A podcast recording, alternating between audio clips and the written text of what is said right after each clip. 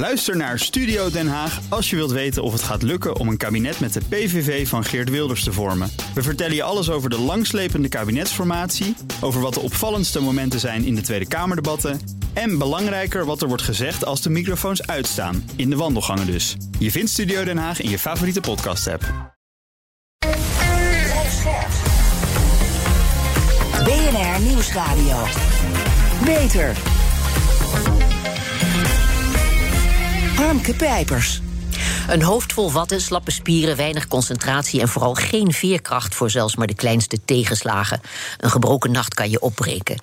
Maar liefst één op de vijf mensen heeft slaapproblemen. Ze vallen moeilijk in slaap of ze worden te vroeg wakker. Tenminste, dat zeggen de laatste cijfers van het Centraal Bureau voor de Statistiek uit 2018. Het effect van de coronacrisis op slaapproblemen is nog niet bekend. Men kan alleen maar vrezen. Het is dus een groot probleem. En die klamme korte zomernachten, nou, die helpen ook al niet mee. Ik ga erover praten met neuroloog en somnoloog Claire Donjacour, werkzaam bij Stichting Epilepsieinstellingen Nederland, een expertisecentrum voor epilepsie en slaapgeneeskunde. Claire weet alles over slaapproblemen, slaapziekten, slaaphygiëne en narcolepsie. En ze slaapt zelf uitstekend, heb ik al begrepen. Ja, Claire, uh, één op de vijf mensen slaapt dus niet lekker. Slaappilletje erin, een probleem opgelost? Nee, nee, zeker niet. Ik uh, ben uh, erg tegen slaappillen, want eigenlijk als je niet goed slaapt, dan moet je dat oplossen met het aanpassen van gedrag. En uh, pillen helpen daar niet bij. Alleen voor hele korte, heftige omstandigheden zou je eventueel een slaappil kunnen gebruiken. Dus bijvoorbeeld als je in het ziekenhuis ligt en je moet je slaapkamer delen met nog drie anderen. Ja. En je hebt stress voor een operatie, maar anders absoluut niet doen. Ja, maar uh, voor sloop, sla, sloopproblemen wil ik zeggen. Maar voor slaapproblemen is er geen quick fix? Um, nou, sommige mensen zijn heel erg uh, snel geholpen als je ze adviezen geeft over hoe zich te gedragen rondom het slapen. Mm -hmm. um, veel mensen die niet goed slapen, die liggen veel te lang in bed. Um, onder het mom van uh, ik ga maar vroeg naar bed, want ik slaap steeds zo slecht en dan rust ik tenminste uit. En dat lijkt een logische gedachte, maar eigenlijk is dat niet zo slim. Omdat, um, dus eigenlijk door een foutje van de natuur, je hersenen wel onthouden dat je wakker bent s'nachts. Mm -hmm. Maar niet dat je heel lekker hebt liggen slapen. Dus als je eigenlijk maar acht uur slaap nodig hebt, dan kan je beter maar acht uur en tien minuten in bed liggen dan tien uur. Want als je tien uur in bed ligt, dan ben je over de nacht gemiddeld zo'n twee uur wakker geweest. En iedere keer als je wakker bent, dan prent je bij jezelf ongeveer in van: oh, ik ben weer wakker, je bent weer wakker. Ja, je doet het eigenlijk allemaal zelf. Um, nou, niet alles misschien, maar, maar je kan het in ieder geval zelf een heel stuk ja. opknappen. Maar ja, ik heb altijd begrepen dat de uurtjes voor 12 uur dat die zo waardevol zijn. Nee hoor, dat, dat wisselt per persoon. Hè? Oh. Dat hangt van je bioritme af. Ja, maar goed, wat moeten mens, mensen dan doen uh, die niet goed slapen? Nou, in ieder geval zorgen dat je elke dag op ongeveer dezelfde tijd naar bed gaat en elke dag op ongeveer dezelfde tijd opstaat. Zorg dus dat je niet te lang in bed ligt. De gemiddelde, gemiddelde volwassene heeft tussen de 7 en 9 uur slaap nodig. Als je niet goed slaapt, ga dan eerder korter naar bed. Um, zorg voor een goede routine, uh, regelmaat. Ga niet overdag slapen. Een beetje lichamelijke uh, activiteit in de avond, dat, uh, dat werkt. even een na het avondeten, een stuk wandelen. Figuurzagen. Ehm, kan ook als, als, als dat je ontspant. Als je een piekeraar bent, dan kun je ook nog je gedachten van je afschrijven in de vroege avond. Dus dat je niet in bed gaat liggen piekeren, maar dat je je gedachtegang al hebt laten gaan. Geen koffie in de avond, ook geen alcohol. Sommige mensen denken dat een slaapmutje nuttig is, maar mm -hmm. dat kan je beter niet doen. Oh. Want je kan er weliswaar makkelijk mee in slaap vallen, maar we weten dat mensen er eerder wakker door worden. Um, verder denken we dat we door de diepe slaap en de droomslaap beter uitrusten. En door alcohol, maar ook door slaapmiddelen, krijg je daar minder van. Dus dat is ook een reden om dat niet te doen. Ja, en eetgewoontes, zijn daar ook nog do's en don'ts? Ja, zeker. Um, gezond eten is natuurlijk voor iedereen heel belangrijk. En um, ook niet vlak voor het slapen gaan gaan eten, dat is niet zo goed. Um, regelmatig eten. Eigenlijk is, is, is rust, reinheid en regelmaat bij is iedereen gebaat. En dat geldt ook voor eetgewoonten. Dus als je drie keer per dag uh, gewoon gezond eet, en, of, of meerdere keren kleine beetjes. Uh, maar dat maakt wel uit. Ja, en, en het licht voordat je gaat slapen heeft ook enorme invloed. Ja, toch? klopt. Um, als je heel fel licht uh, gebruikt, dan, dan wordt je melatonine wordt afgebroken. En dat is juist een hormoon wat je eventueel zou helpen. Hm. Niet met het in slaap vallen, maar met het in slaap blijven. Um, dus het is goed om in de avond het licht langzaam af te bouwen. En ook niet te veel uh, beeldschermen, niet zo op je telefoon, omdat dat veel te veel activeert. Hè. Niet in TL-licht je tanden poetsen. Want dat zou het effect van de melatonine die je zelf maakt uh, teniet doen. Ja. En, en hoe zit het met de slaapkamer? Heb je adviezen over hoe je je slaapkamer moet inrichten om ja, uh, goed te slapen? Um, zeker niet te veel rommel in je slaapkamer. Het liefst je slaapkamer echt alleen maar voor slapen en voor vrije te gebruiken. Maar dat kan natuurlijk niet iedereen. De slaapkamer moet goed donker kunnen zijn en stil. En uh, op, op een fijne lichaamstemperatuur. Ja, en, en doe je dit zelf allemaal ook? Um, ik doe niet alles zelf, want, maar ik slaap prima en dan is het niet erg. Dus, uh, hè, want normaal gesproken adviseren we bijvoorbeeld om geen tv in de slaapkamer te hebben. Doe jij wel? Uh, ja, ik, ik zet de tv aan op sleeptimer en ik ben in slaap gevallen voordat de tv uitgaat. Dus dat is altijd binnen een half uur. Uh, maar normaal gesproken, als mensen last hebben, dan moet je de optimale omstandigheden creëren. Ja, nee, begrijp ik. Maar je telefoon neem je ook mee naar bed? Ja, gaat ook mee naar bed. Ja, en neem je iemand mee naar bed? Raad je uh, mensen ook aan om vooral samen te slapen? Nou, wisselend, maar niet elke nacht. Maar ik slaap wel beter als ik alleen slaap. Oh, ja. Ja, het is allemaal heel persoonlijk toch, hè? nou, valt mee. En, en, en, en, een joint, het bij. en een jointje voor het slapen gaan. Ik zag laatst op televisie Hanneke Groenteman, die had daar reuze baat bij.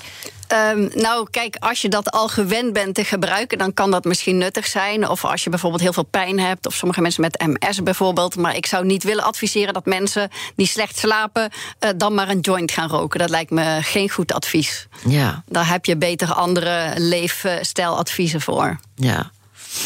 Nou, weer een heleboel uh, volkswijsheden aan gort. Geen slaapmutsje dus. Uh, vermoeidheid en slaapproblemen zijn dus twee verschillende dingen. Uh, ja, klopt. Vermoeidheid, moeheid, dat is een gebrek aan energie. Dus dan heb je geen puff om dingen te doen. Terwijl slaperigheid, dat is het, gebrek om, om wakker te kunnen blijven. Dus dan moet je moeite doen om wakker te blijven. Uh, mensen met slaperigheid overdag, waar ik in gespecialiseerd ben, en mensen met narcolepsie, die gaan wel vaak naar de dokter en die zeggen: Ik ben zo moe. Mm -hmm. Maar daardoor zetten ze de huisarts eigenlijk op het verkeerde pad. Of een oproep aan Want alle hoe? huisartsen. Dat woord past daar niet. Nou, als je vermoeid bent, dan hebben mensen eerder. Hè, en dan krijgen ze eerder ander onderzoek. Dan wordt er bloed geprikt om te kijken Ja. of ze bijvoorbeeld een, eh, een laag HB hebben. Of, of dat er misschien hè, een bloedkanker is, ik noem maar wat. Maar het is een heel uiteenlopende reeks van oorzaken voor, voor eh, moeheid. Maar voor slaperigheid overdag zijn er eigenlijk veel minder oorzaken. Dus de grootste, de meest voorkomende oorzaak is chronisch slaaptekort. Dus de meeste mensen die slaperig zijn overdag hebben slaaptekort. Dan is er een grote groep met slaapapneu-syndroom. Die slaperig is overdag. En dan is er een, een kleine groep van 1 op de 2 tot 3000 mensen die narcolepsie hebben. Tja.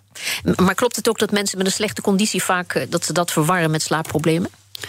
Ehm, ja, dat zou kunnen. Ehm, maar misschien is het eerder zo dan dat, hè, dat mensen het slecht slapen en daardoor hebben ze het gevoel dat ze heel moe zijn en daardoor gaan ze liggen en eigenlijk steeds minder actief worden en dan gaat je conditie vanzelf achteruit. Ja, ja. Zeg, en als je moe bent, een klein dutje doen? Ehm, als je moe bent, eh, dan kan je eventueel een dutje doen. Ik denk niet als je last hebt van slaapproblemen s'nachts. Dat je dan overdag moet slapen, want dan maak je het probleem in de nacht alleen maar groter. Maar als je per se een dutje moet doen, zorg dan in ieder geval dat het niet langer duurt dan een half uur. En het liefst hè, niet langer dan een kwartier, twintig minuten. Om te voorkomen dat je overdag in je diepe slaap komt. Ja. Want daar word je meestal ook heel groggy uit wakker. En als je wel in je diepe slaap komt overdag, dan gaat dat zeker ten koste van de nachtslaap. En dan ga je s'nachts alleen maar slechter slapen. Ja. Maar er zijn een heleboel mensen die toch echt vinden, of die hebben, die hebben slaapproblemen. Ja, klopt. Er zijn een heleboel mensen die dat hebben. Maar die hebben ook, er zijn ook een heleboel mensen die geen goede slaaphygiëne hebben, zoals we dat noemen. En ehm, ik denk dat dat heel belangrijk is. En buiten dat ook gewoon zelf een, gezond, actief leven leiden. Veel mensen die ploffen op de bank. En je hebt juist ook lichaamsbeweging nodig. Als je de hele dag maar aan het liggen bent. En veel mensen gebruiken ook hun bed ook nog eens om overdag in te liggen. Ehm, dat helpt ook niet voor een goede nachtrust. Tja. Maar als nou veel van de problemen op te lossen zijn met, met eh, relatief simpele leefstijlaanpassingen, hè, zitten die slaapproblemen wat jou betreft dan vooral toch tussen de oren? Sowieso, want je hersenen zitten tussen de Ja. oren. Dus, eh, dus de slaapproblemen dus zitten sowieso de tussen de oren. manier, ja. Maar ehm, nou, dat kan natuurlijk ook als mensen gestrest zijn of problemen hebben, piekeren. Dat, hè, dat, dat kan je wel uit de slaap houden. Maar ook, hè, je kan ook gewoon lichamelijke pijn hebben door een bepaalde aandoening. Ja, dan.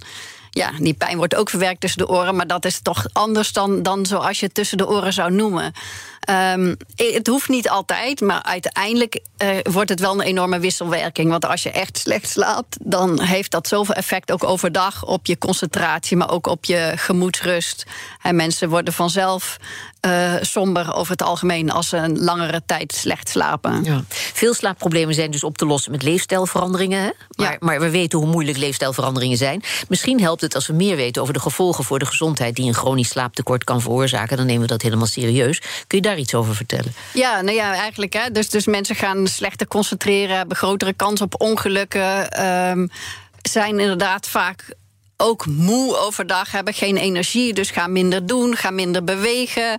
Um, als je niet goed slaapt, hè, we zeggen wel eens van weinig slapen word je dik. En dat komt onder andere doordat je het, het hormoon greline, dat gaat omhoog als je slecht geslapen hebt. En dat zet je aan tot eten. En het hormoon leptine, wat je een verzadigingsgevoel geeft. Uh, hè, en je laat stoppen met eten, dat, dat wordt juist minder. En als je uh, zwaarder wordt, dan heb je weer grotere kans op krijgen van diabetes.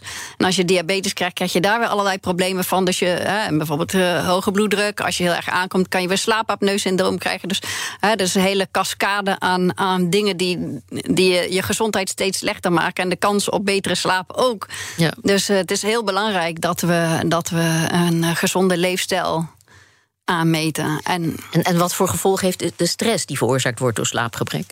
Ja, dus daar kun je, hè, door stress kun je natuurlijk allerlei uh, klachten krijgen van, van hè, hè, toenemende spierspanningen, rugpijn, buikpijn. er zijn zoveel stressgerelateerde klachten, hoofdpijn, duizeligheid. Echt, stress kan, kan heel veel ellende geven. Beter. Een op de vijf Nederlanders heeft slaapproblemen of is vermoeid. Claire Donjacour is neuroloog en slaapspecialist. In vaktermen heet dat een somnoloog. Ze weet alles van slaaphygiëne en slaapziekte. Ja, mensen die te weinig slapen, die zijn vaak somber, hè? toch wel?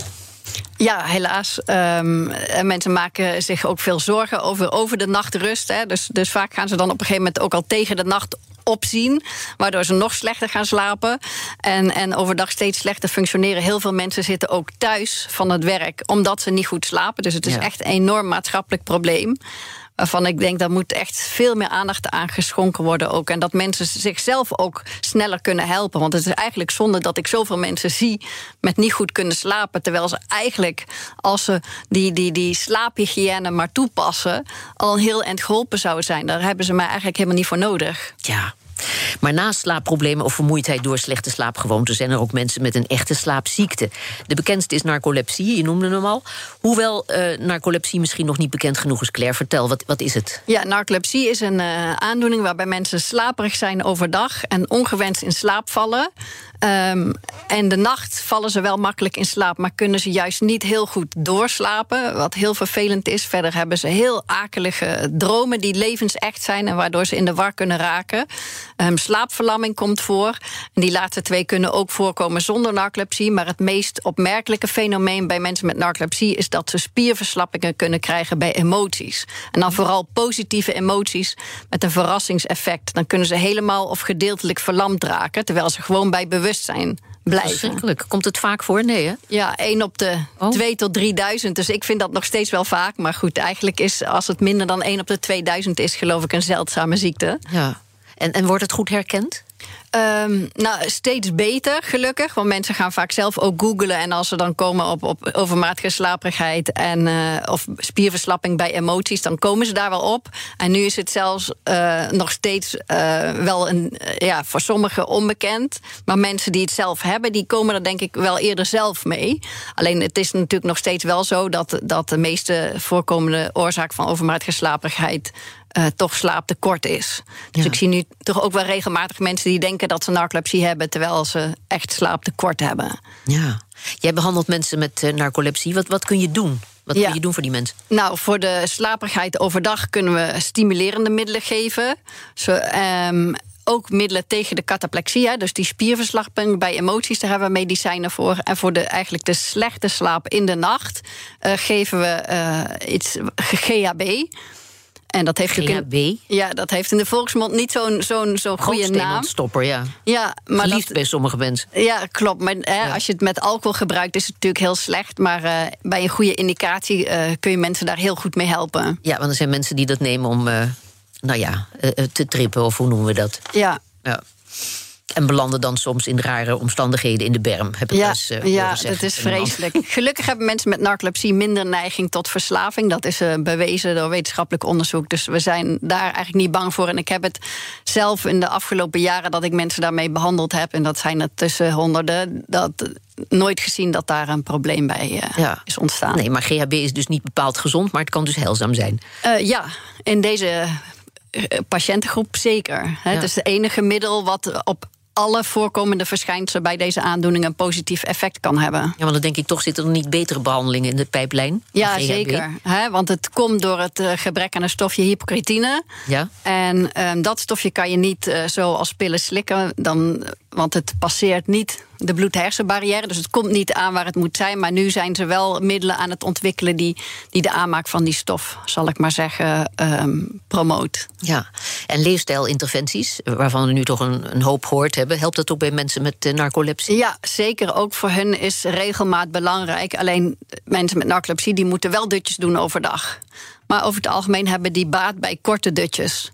Dus voor hen is dat wel nuttig. Maar regelmatig geen nachtdiensten draaien, dat soort dingen, is, is ook bij narcolepsie uh, belangrijk. En we weten ook dat als mensen, tenminste, is nog niet veel onderzoek naar verricht, maar uit ervaring dat als mensen minder suikers eten, dat ze ook minder slaperig zijn overdag. En oh ja. ik denk ook dat mensen zonder narcolepsie daar heel veel baat bij kunnen hebben. Dus met koolhydraatarm eten, vooral he, mensen met diabetes type 2, die kunnen zichzelf vaak genezen door dat te doen. En dat ja. is eigenlijk natuurlijk veel beter dan alleen maar hè, voor miljarden aan medicijnen nemen, terwijl je daar niet beter van wordt. Ja, maar dat is dus een, een hardnekkig probleem, hè? Ja. Ja, ja, het is moeilijk om, om je leefstijl zo drastisch aan te passen. Maar ik denk dat mensen wel hun eigen verantwoording moeten nemen. Voor het gros van ons is het devies vooral meer bewegen, regelmatig eten en slapen en niet te lang in bed blijven liggen. Hartelijk dank, Claire Donjacour. En wil je meer weten over slaapproblemen? Kijk dan op www.bnr.nl/slash podcast beter. Zorgvernieuwers. De meeste wetenschap bouwt voort op de reeds bekende theorieën, technieken en bewezen effectieve behandelmethoden. Maar wat zou er gebeuren als dokters gebruik zouden maken van de ervaringen van patiënten en die theorieën, technieken en behandelingen zouden testen? Met die insteek start de hoogleraar moleculaire biologie in het Amsterdam UMC, Bianca Brundel, vijf onderzoekslijnen naar boezemfibrilleren. Bianca, vertel, wat is boezemfibrilleren? Uh, boezemfibrilleren is de meest voorkomende hartritmestoornis in westerse landen. En boezemfibrilleren gaat gepaard met een heel, een hele snelle activatie van de boezems, en maar ook heel erg onregelmatige activatie. En dat leidt tot hartkloppingen uh, en dat kan ook leiden tot uh, een beroerte of hartfalen uiteindelijk. Ja, jij doet dus onderzoek naar behandelingen en methoden die patiënten met boezemfibrilleren zelf hebben aangedragen. Hoe ben je daarbij gekomen bij die patiëntenwijsheid? Um, dat komt door de patiënten zelf. Mm -hmm. um, ik heb in het verleden, ik doe onderzoek naar het mechanisme van boezemfibrilleren en ik kijk naar nieuwe aangrijpingspunten voor geneesmiddelen.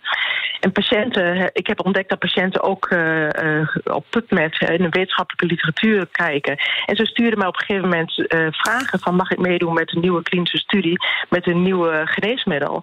En um, door te netwerken met andere mensen hebben we een platform gestart waarin patiënten actief hun ideeën en ervaringen met deze hartritmestoornis kunnen delen met onderzoekers en, uh, en ook met zorgpersoneel. Ja, en vertel, wat is de top 5 van meest genoemde tips om uh, boezemfibrilleren te verminderen?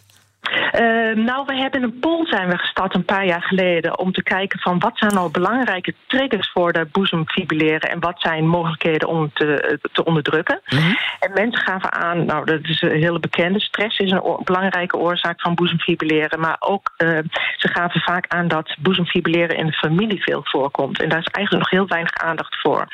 Dus we zijn samen met de hoogleraar Natasja de Groot in Erasmus MC zijn wij in de eerste familiaire AF-poli gestart. Daarnaast geven mensen aan dat allergie een belangrijke rol speelt, uh, ook pesticiden. Daar hebben we recent al burgeronderzoek naar gedaan om te kijken van wat, wat, hoe kunnen pesticiden bijdragen aan uh, boezemfibrilleren. Ja, vertel. Uh, nou, we hebben uh, deze link kwamen al een paar jaar geleden op het spoor. Mm. En dat zijn we al gaan uitzoeken in experimentele modelsystemen. En uh, we hebben samenwerking met andere onderzoekers daarop. En we, we denken zeker een, een, duidelijke link te zien tussen het gebruik van pesticiden en het krijgen van boezemfibrilleren. Uh, dat is een, een, een, belangwekkend inzicht, als dat bewezen kan worden. Ja, dat denk ik ook. Ja, zeker. Goed, maar eh, dat, dat gaat allemaal nog gebeuren. We blijven dat volgen. Hartelijk dank en veel succes met je onderzoek, Bianca Brundel van het Amsterdam UMC. En wil je meer weten over dit onderzoek naar boezemfibrilleren? Kijk dan op www.bnr.nl/slash podcast beter. En tot zover deze uitzending van BNR Beter. Deze uitzending is terug te luisteren op bnr.nl via de BNR-app en op uw favoriete podcastplatform. We zijn ook op Twitter te vinden onder BNR Beter. Ik ben Harmke Pijpers. Graag tot een volgend spreekuur. Dit is